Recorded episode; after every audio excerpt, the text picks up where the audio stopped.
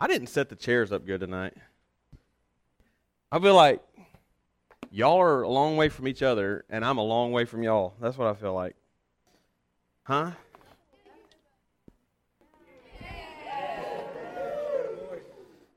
Now I feel like I'm in your lap. All right. We're going to get in God's Word a little bit. And so if you have a Bible with you, go ahead and uh, find John chapter 6. Tonight we're still early in our series for this semester. We're calling God with us and God for us. God with us and, and for us.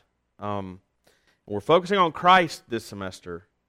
Last semester, if you were here, um, we were in a series called Cross Culture, where, yeah, we, we focused on the gospel every week. In fact, if you recall, um, one of the one of my favorite things about last semester was every week we said together uh, a question and answer from the Heidelberg Catechism.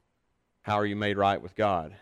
And uh, and and really the answer was a very beautifully crafted rehearsal of the gospel every week but the focus of that series was on really the, the particular sins or shortcomings or struggles that we all struggle with. So, it was, in, a, in a sense, it was inward focused.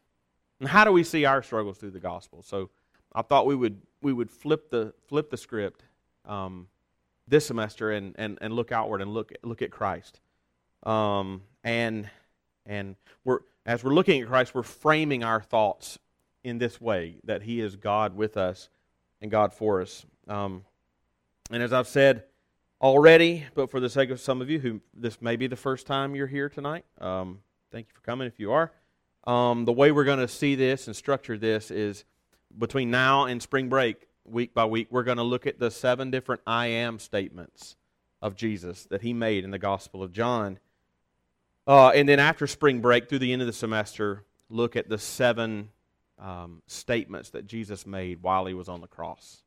Um, and uh, and you can, if you don't know what those are, you can look them up, or you can go back and listen to the podcast from last week. By the way, um, if some of you don't know, um, if you're new this semester, we have a podcast, um, and um, any most most Wednesday nights and Sunday mornings are on the podcast. But also, we have a New Testament reading challenge we're doing. It's, it's read a chapter of the New Testament each day. Um, and we, we started that at the very beginning of the semester. It will finish, I think, the day after graduation. I think that's what it is. I think there's like, if you read a chapter every single day between the first day of class and graduation, you're le- left over with one chapter. So we're doing that, and there's a podcast. There's a short podcast for every chapter. Um, so we were today, I think, on 2 Corinthians 8. So if you're, you can pick up with 2 Corinthians 9 tomorrow and, uh, and listen to the podcast. But anyway, tonight we're beginning our look in earnest at the, at the seven I am statements in John. The I am statements like, I am the bread of life, I am the light of the world, I am the good shepherd, and so forth. Seven different ones. Um, the last couple of Wednesday nights, we have focused on the significance of that, that phrase that Jesus took for himself, I am. Um, whenever, whenever Jesus used that and applied it to himself. Because we saw the, the first week, I think this is our third CBS, the first week, uh, we, we looked at the Old Testament roots of that name, I am, and how um, we went all the way back to Exodus 3 and the whole story of Moses and the burning bush, and how um, I am was the name that God Himself revealed to Moses. When Moses said, when God said, Moses, go to Pharaoh and tell him to let my people go, and Moses says, Well, when he asked, what, what is your God's name? What am I supposed to tell him? And God said, I am who I am. Tell them I am has sent you. And last week we saw several places where Jesus took that name for himself. I mean, just absolutely claiming himself to be God. I mean, not, not another God, the very Old Testament God, the very God who was speaking to Moses in the burning bush. That's who Jesus was claiming to be. We saw how here in John 6, in fact, Jesus walked on water. And when his disciples saw him walking on the water and they got afraid, um, Jesus told them not to be afraid. I am. I am. I mean, he was saying more than, it's just me. Don't be afraid. Because if, if he was, if it's just him, like it would be if it was just me, that doesn't explain why he's walking on the water. Right? I mean, he's saying something more than he's saying, I am. That's why he was walking on the water. And we saw last week from John 8, verse 24, Jesus told them, unless you, he told the, the Pharisee, unless you believe that I am, you can't be saved and you will remain in your sins. Um, we, we looked at John 8 58. Before Abraham was, I am. And they picked up stones rightly in their minds to stone him to death because they think you've just committed blasphemy because you've called yourself God. Why did they think that? Because he had just said, because before Abraham was, I am. He wasn't just saying, as the Jehovah's Witnesses say, before Abraham was, they translated, I have been, as to say, he's just really, really old. They think that, that that's their, they're trying, if, if Joseph would say, before Abraham was, I have been. That's simply Jesus saying, I'm older than Abraham. For which they would not pick up stones to stone him. They would just say, You are a lunatic, but not worthy of dying. But he was saying more than they He was saying, I am. So they stoned him, or they tried to. We saw how in John 18 5, when uh, the very night he was betrayed, the soldiers came to Jesus to arrest him. And, uh, and, and Jesus said, Who are you looking for? They're in the Garden of Gethsemane. Who are you looking for? And they say, We're looking for Jesus of Nazareth. And Jesus literally says, I am. And uh, the soldiers then, the Roman soldiers, drew back and fell to the ground. I mean, our English translations say, I am he, as if he's saying, I'm the guy you're looking for. Um, but that wouldn't explain why they fell to the ground. They fell to the ground for the same reason that Moses was told at the burning bush to take your shoes off. The ground is holy because the I am is standing there. You know? We saw those times um, that he said that, things like that. We saw last week a lot of other New Testament evidence that Jesus is God. Um, but there are more statements in John like those that don't just teach us that he is God, but that he is God with us and God for us. Um, what we've seen so far before Abraham was, I am. Uh, unless you believe that I am, you are still in your sins. Um, those are what are sometimes called the absolute I am statements. He just, he simply and absolutely takes the name of God for himself. But what we're going to look at beginning tonight, leading up to spring break, are what are often called the relative I am statements. The relative I am statements, because Jesus is saying I am, but he's saying I am, and it's relative to some other image that he's giving to us. Um, for example, I am the bread of life. It's relative to that. I am the light of the world. I am the good shepherd, and so forth. Tonight we're going to think a minute about the first of those. We're in John 6. Uh, Jesus says twice, I am the bread of life. So if you found John 6 in your Bible, it's not going to be on the screen, the whole thing, because I didn't want to make that many slides. um, we're going to read beginning in verse 22 through verse 59. Could have I could have read longer than that, but we got we got to stop somewhere. John 6, beginning in verse 22 through verse 59. On the next day, the crowd that remained on the other side of the sea saw that there had been only one boat there, and that Jesus had not entered the boat with his disciples. By the way, this is just after he walked on the water. But that his disciples had gone away alone. Other boats from Tiberias came near the place where they had eaten the bread after the Lord had given thanks. So when the crowd saw that Jesus was not there, nor his disciples, they themselves got into boats and went to Capernaum seeking Jesus. When they found him on the other side of the sea, they said to him, Rabbi, where, when did you come here? Jesus answered them, Truly, truly, I say to you, you are seeking me, not because you saw signs, but because you ate your fill of the loaves. Do not labor for the food that perishes, but for the food that endures to eternal life, which the Son of Man will give to you. For on him God the Father has set his seal. Then they said to him, What must we do to be doing the works of God? Jesus answered them, This is the work of God, that you believe in him whom he has sent. So they said to him, Then what sign do you do, that we may see and believe in you? What work do you perform? Our fathers ate manna in the wilderness, as it is written, He gave them bread from heaven to eat. Then Jesus said to them, Truly, truly, I say to you, it was not Moses who gave you the bread from heaven, but my Father who gives you the true bread from heaven. For the bread of God is he who comes down from heaven and gives, gives life to the world. They said to him, Sir, give us this bread always. Jesus said to them, I am the bread of life. Whoever comes to me shall not hunger. Whoever believes in me shall never thirst. But I said to you that you have seen me and yet do not believe. All that the Father gives me will come to me and whoever comes to me I will never cast out. For I have come down from heaven not to do my own will, but the will of him who sent me. And this is the will of him who sent me, that I should lose nothing of all that he has given me, but raise it up on the last day. For this is the will of my Father, that everyone who looks on the Son and believes in him should have eternal life, and I will raise him up on the last day. So the Jews grumbled about him, because he said, I am the bread that came down from heaven. See, they, they see what he's saying. They said, Is this is not this Jesus, the son of Joseph, whose father and mother we know? How does he now say, I have come down from heaven? Jesus answered them, Do not grumble among yourselves. No one can come to me unless the Father who sent me draws him, and I will raise him up on the last day. It is written in the prophets, and they, sh- they will all be taught, of, taught by God. Everyone who has heard and learned from the Father comes to me. Not that anyone has seen the Father except he who is from God he has seen the Father. Truly, truly, I say to you, whoever believes has eternal life. I am the bread of life. Your fathers ate the manna in the wilderness, and they died. This is the bread that comes down from heaven, so that one may eat of it and not die. I am the living bread that came down from heaven. If anyone eats of this bread, he will live forever. And the bread that I will give for the life of the world is my flesh.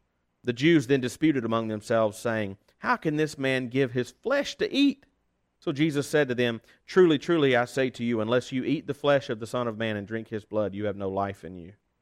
Whoever feeds on my flesh and drinks my blood has eternal life, and I will raise him up on the last day. For my, my flesh is true food, and my blood is true drink. Whoever feeds on my flesh and drinks my blood abides in me, and I in him. As the living Father sent me, and I live because of the Father, so whoever feeds on me, he also will live because of me. This is the bread that came down from heaven, not as the fathers ate and died. Whoever feeds on this bread will live forever. Jesus said these things in the synagogue as he taught in Capernaum. All right, let's pray. Father, this is your holy, inspired, inerrant, authoritative, sufficient, clear, and necessary word. We, um, we bow ourselves before it. Um, any opinion that we have that comes from ourselves um, is not worthy to rise to who you truly are. We only know you insofar as you reveal yourself to us. We only know you through what you've told us. So we we give ourselves to understand these words. We want to see you clearly. Give us eyes to see Give us ears to hear. Give us minds to understand the truth that's here. Give us hearts to embrace and love the truth. Give us wills to obey whatever it leads us to do. Give me the help that I need to teach and teach clearly and guard me from error. Help me to speak only what is true. Give us, um, give us all ears to hear, I pray, in Jesus' name. Amen. Okay, here's how I want us to think about what Jesus says here. First, I want to think something about the background. Um, the background to what he says here and to the fact that he calls himself multiple times the bread of life or the living bread. And I think the background of this passage is huge. And then, secondly, I want to say something about the significance of the imagery that he gives us in that title I am the bread of life. Just those two things, background and significance. And I think we'll have some time to pray at the end for a bit. So let's say something about the background. There are two things about the background of this passage behind Jesus saying in verses 35 and 48, I am the bread of life, that are important to see. Two things that, that are important in the background. The first, the first thing is important in terms of it tells us something of who he is. The first thing about the background is going to tell us something about who he is. And the second aspect of the background is going to tell us something significant about what he came to do. Okay? who he is, what he came to do, both of which we get from the background. So here's the thing. And to begin to see the first thing about the background, we need to say something about how we read the Gospels. When you pick up your Bible, you need to understand what what kind of passage are you reading? Are you reading one of Paul's letters? Are you reading a psalm? Are you reading an Old Testament narrative? Are you reading uh, Are you reading a gospel? Because each uh, just as just as anything else you read right now has different rules of reading it, right? You don't read poetry the same way you read the newspaper. You don't read eh, different different genres of, of, of literature dictate that you read it in a certain way. And when you read the Gospels, you need to know how to read them.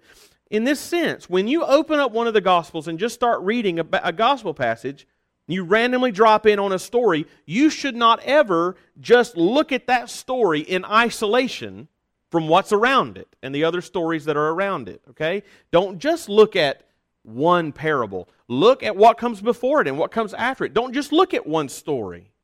And look at what look because why? Because the gospel writers always arranged their stories when they were when John was writing this.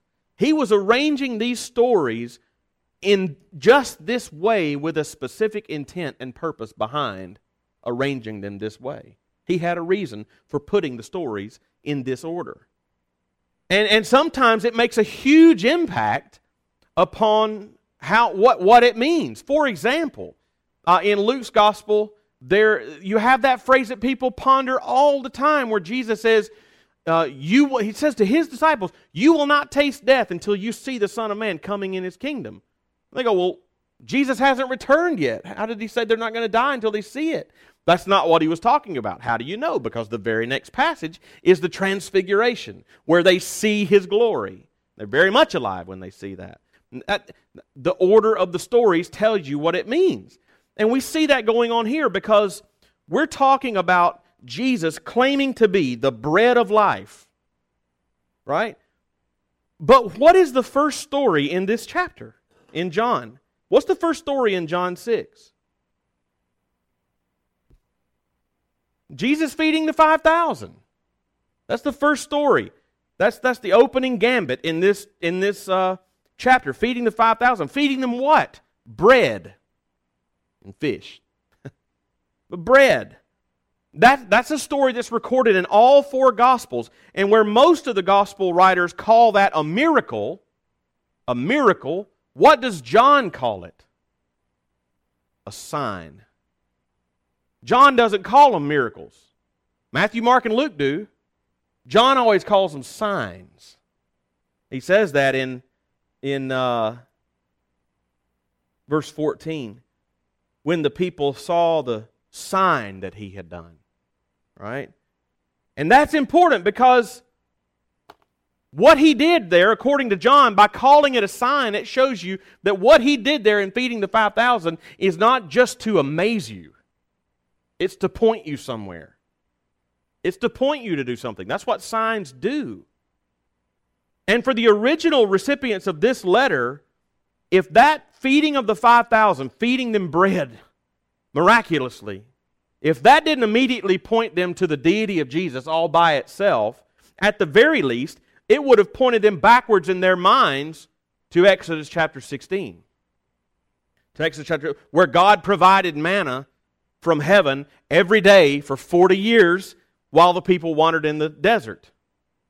Just as, as an aside, two things about manna.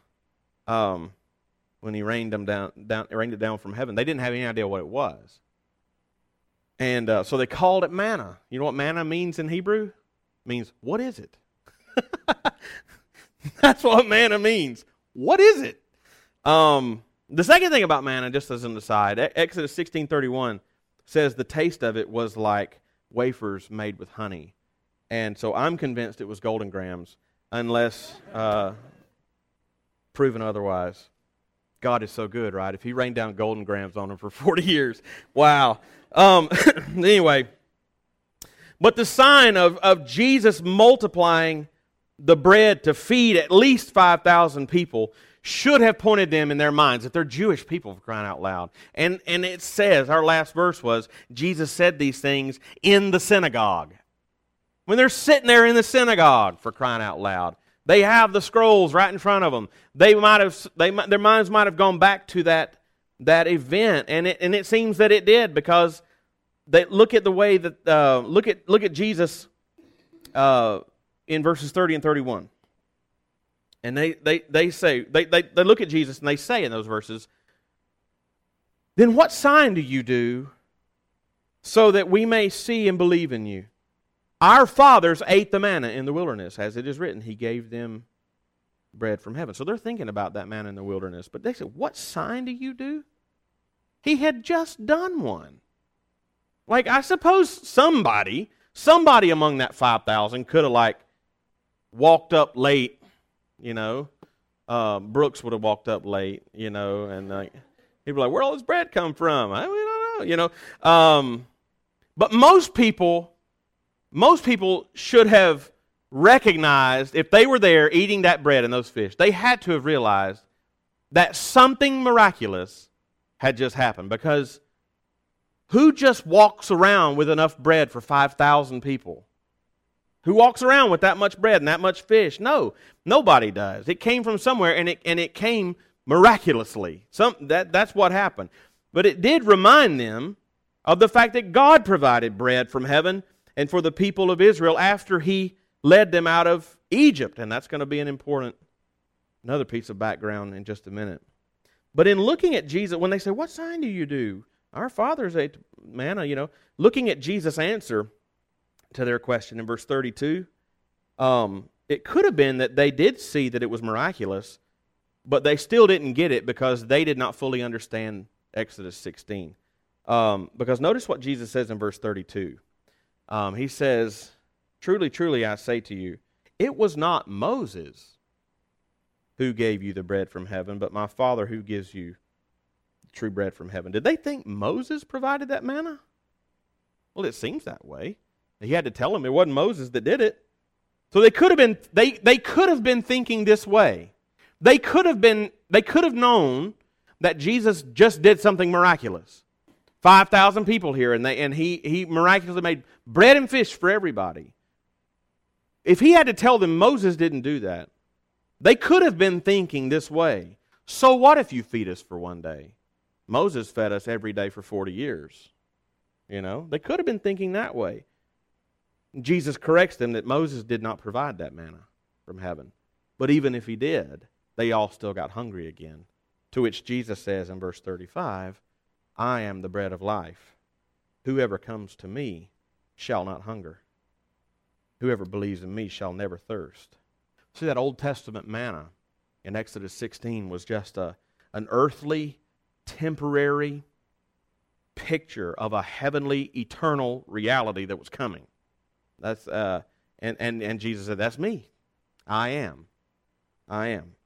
And in, in, in Jesus, it, it wasn't just another temporary need for uh, being provided for that that, but rather it was God Himself coming for our eternal salvation, which gets to the second part of the background. That's important here. And the first thing being that it, it, it should point us back to the Old Testament manna, which shows us who Jesus is. He's God, bread from heaven. The second thing is, when did this happen? What time of year was this taking place? When was this being said? When was this whole conversation in John 6 taking place? Well, we didn't start this early in the chapter, uh, but look at how the chapter begins in verses 1 through 4. After this, Jesus went away to the other side of the Sea of Galilee, which is the Sea of Tiberias and a large crowd was following him because they saw the signs that he was doing on the sick. There, they see the signs. Jesus went up on the mountain, and there he sat down with his disciples. Now, the Passover, the feast of the Jews, was at hand. Um, it was the Passover. This was during the, this was taking place during the feast of the Passover. Um, by the way, um, John records uh, three different Passovers of Jesus' ministry. In John 2, here in John 6, and then John 11, 12, and 13. They're all big events, so just note that. This was during, this is the second Passover of Jesus' ministry. And th- if the first aspect of the background to this story was showing us who Jesus is, this is showing us this the fact that it's taking place on the Passover is showing us what he came to do. It's not insignificant that this is happening and that Jesus is saying all of this during the Passover. Because what does the Passover, what did the Passover, does the Passover remember and commemorate? It remembers and commemorates God's miraculous delivery of the people out of slavery in Egypt. They had been slaves for 430 years.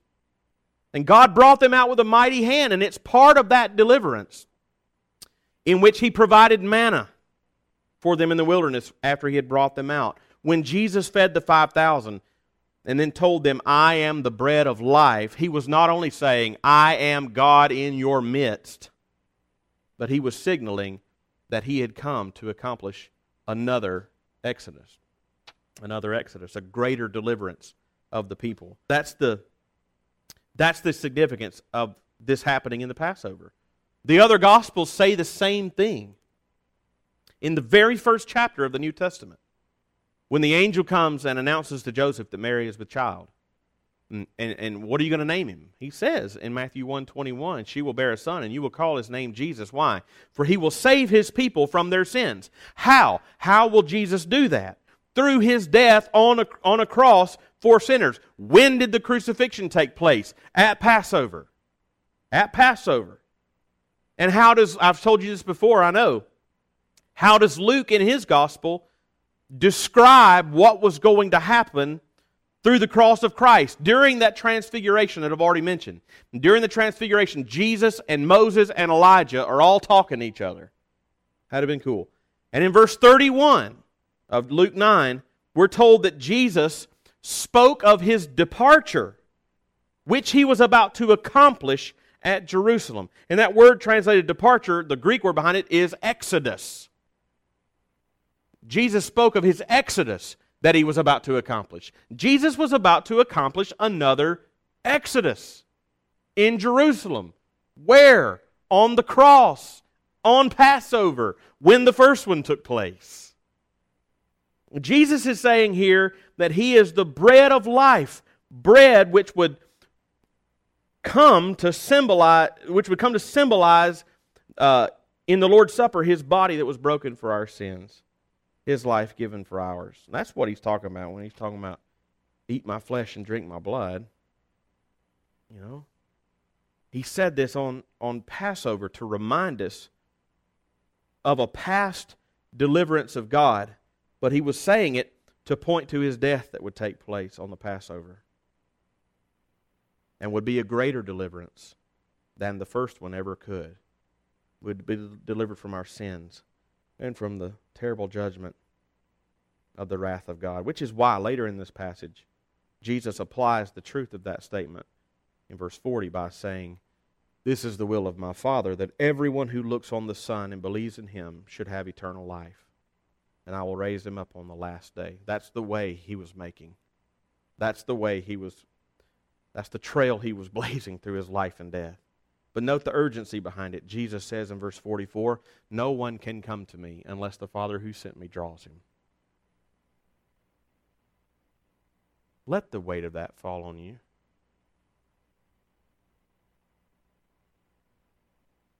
No one can come to me unless the Father who sent me draws him. Jesus is talking about ultimate realities. He's talking about eternal things. What he's saying right there no one can come to me. Not no one will come to me. No one can come to me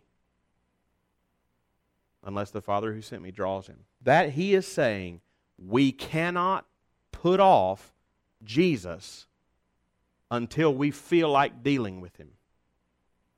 Because if we did that, we might find that we never feel like dealing with Him. We don't put that desire in our hearts.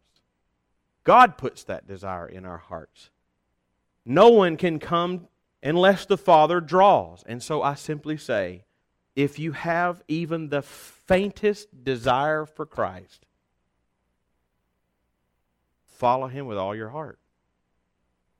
That does not come from you. And you can't guarantee it will be there tomorrow. That's all I say about that. The background is rich. It shows us how rich the significance of this first I am statement is. But there's one more thing I want to say quickly about the significance of this statement. And here, I simply want to point out, as we wrap this up before we pray, I simply want to point out that the very first image that Jesus gives you in these I am statements is bread. Bread. Something that's meant to fill you up, something that's meant to satisfy you. In other words, Jesus doesn't just want to forgive, he wants to satisfy. That's the first picture he gives us. He could have said, he could have, he could have started with, I'm the way, the truth, and the life. But he started with bread. He wants to satisfy. That's why he says in verse 35, You'll never be hungry, you'll never be thirsty. But we don't always feel that way. We're honest with ourselves for crying out loud. If you came through last semester in cross culture, we don't feel like that a lot. Oftentimes, we feel far more satisfied with other things than we do with Jesus.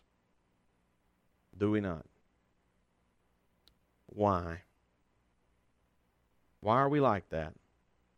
John Piper, in, in this book, it's got a new cover now called A Hunger for God. He famously said this in this book If you don't feel strong desires for the manifestation of God, it is not because you have drunk deeply and are satisfied. It is because you have nibbled so long at the table of the world. Your soul is stuffed with small things, and there is no room for the great. God did not create you for this. There is an appetite for God, and it can be awakened. And it can be awakened through reading and thinking deeply on His Word and, and doing and obeying what it says and asking God, crying out to God, praying to God to awaken greater and deeper desires and love for Christ in you. If you were here Sunday morning, if we ask, this is what we know that if we ask anything according to His will, He hears us. And we know that if He hears us, we have what we have asked of Him. That's 1 John 5. If you pray according to his will, he hears you. If he hears you, you have what you asked. If you cry out to him, God, awaken a greater and deeper love for Christ in my heart. I want to give myself to your word. I want to do what your word says. Create in me a deeper capacity to love Christ. Why would he not answer that prayer? Jesus said, if you, being evil, know, know how to give good gifts to your children, how much more your Father who's in heaven? If your son asks you for uh, a piece of bread, would you give him a stone? If you asked for a fish, would you give him a snake? Y'all don't have kids, hopefully. I do. I wouldn't do that. Why wouldn't God answer that prayer? That can be awakened in your heart. I mean, by the way, commercial. Uh, this is a Hunger for God by John Piper. It was written before you were born. Most of you. 1997. Who was born 1997 or before? Oh, look at that. A lot of you weren't. I, stand, I, I still stay by, stand by my statement. Um, this is desiring God through fasting and prayer. Does anybody know what the um, the theme of Secret Church is this year? It's fasting and prayer. So here's what I want to say to you guys This book's only seven chapters. A chapter a week ain't hard. So if you wanted to obtain a copy of this book, it would be stellar to read it prior to Secret Church. And if you started around spring break, you'd have it done. And you could go on Amazon and you could buy this for 14 bucks. But you can have a free PDF of it and read it that way for absolutely free. And then you really don't have an excuse not to read it. Um, and uh, we'll probably post that link to the free PDF on the GroupMe or in the email. So just know that. I want to challenge you to do that. I'm going to do it. I've read it before. I'm going to read it again. Starting around spring break, read a chapter a week for seven weeks up into Secret Church, which is the end of April.